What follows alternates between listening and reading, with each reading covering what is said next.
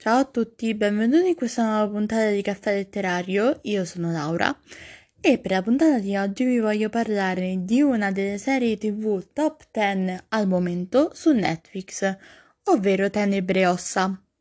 La serie appunto la trovate su Netflix e pensate un po' che eh, la produttrice di questa serie è stata la stessa Lei Bardugo, ovvero la scrittrice dei romanzi fantasy.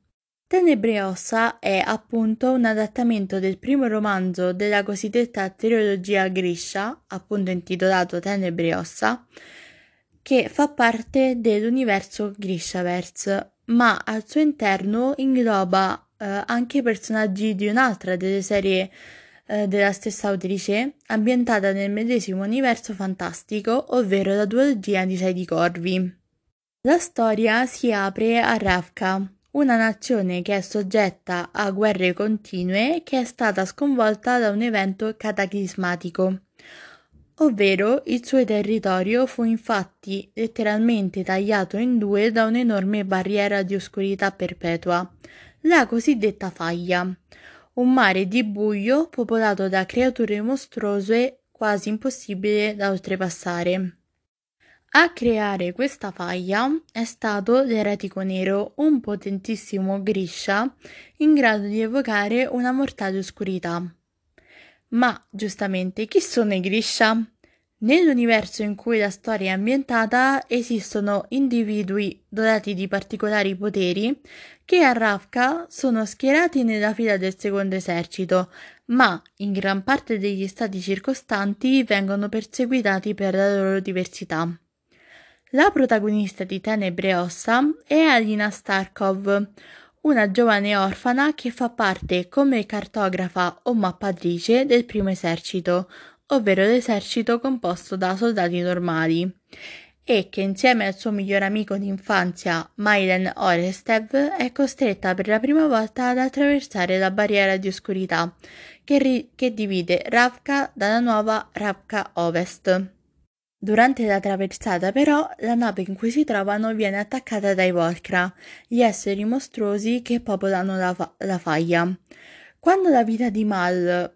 viene messa in pericolo, la giovane dimostra di possedere un potere assolutamente inaspettato, ovvero quello di sapere evocare la luce del sole, che è in grado di polverizzare i Volcra e di spazzare via l'oscurità. Alina viene presto identificata come evocatrice del sole o evocatrice di luce, una figura a metà tra il mito e la religione, considerata l'unica in grado di distruggere la faglia.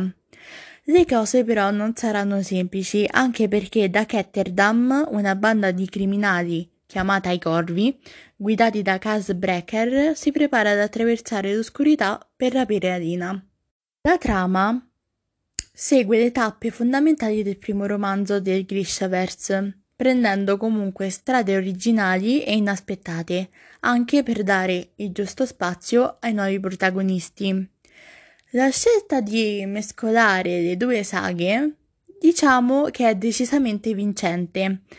perché l'ingresso in scena dei protagonisti dei Sei di Corvi permette di stemperare il lato più il lato più spiccatamente young adult della storia e comunque di dare uno sviluppo narrativo ancora più complesso, articolato e senza dubbio affascinante. Come appunto possiamo notare da questa breve panoramica, l'universo di Tenebre Ossa in cui la storia è ambientata è estremamente complesso. Questo perché, senza dubbio, uno dei maggiori pregi della serie è quello di saper dare vita a un mondo stratificato e ricchissimo di dettagli,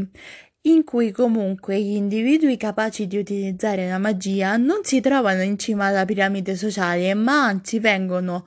o perseguitati o sfruttati come soldati nel secondo esercito. La stessa Lei Bardugo ha dichiarato che Ravka è uh, un universo che prende ispirazione dalla Russia degli zar e che è in lotta con i nordici Freshdan, un popolo di guerrieri che odia sia i Grisha che gli Shu. Queste discriminazioni nei confronti dei, Grish, dei Grisha in questo primo capitolo vengono eh, rivolti principalmente ad Alina, che è mezza Shu, e e i Nej, che ha origini sudi, un popolo nomade da cui è stata rapita da bambina. A colpire fin da subito è anche come l'universo della serie, ma anche il sistema magico dei Grisha siano ben sviluppati e coerenti, differenziandosi comunque per la loro particolarità dai prodotti fantasy a cui siamo abituati. Tenebre e ossa ovviamente non, manca, non, mancano i cliché del genere Young Adult, dato che è una serie ricca di spunti di riflessione e tratta temi come la, discrimina- la discriminazione in tutte le sue forme, la scoperta di se stessi e l'accettazione del proprio ruolo e destino,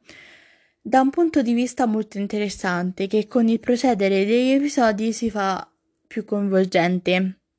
La serie è una serie che può coinvolgere, a mio parere, un pubblico molto vasto che va sia da giovani, che parte dai giovani e si conclude con gli adulti.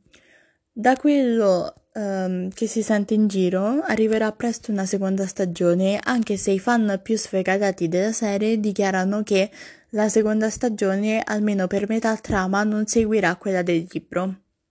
Purtroppo è una cosa che succede spesso, è successa anche con un'altra serie prodotta da Netflix che si chiama Shadowhunter, di cui io ho letto sia i libri e, e ho, seguito, ho, seguito, la serie, cosa che non, non ho fatto per Tenebre Ossa, ma ho fatto per Sei di Corvi. E comunque spero che Netflix segua la trama, anche perché per questa prima stagione penso che abbia seguito la trama e che abbia fatto un buon lavoro. Io spero che la puntata su Tenebre Ossa vi sia piaciuta e vi aspetto alla prossima puntata. Ciao a tutti!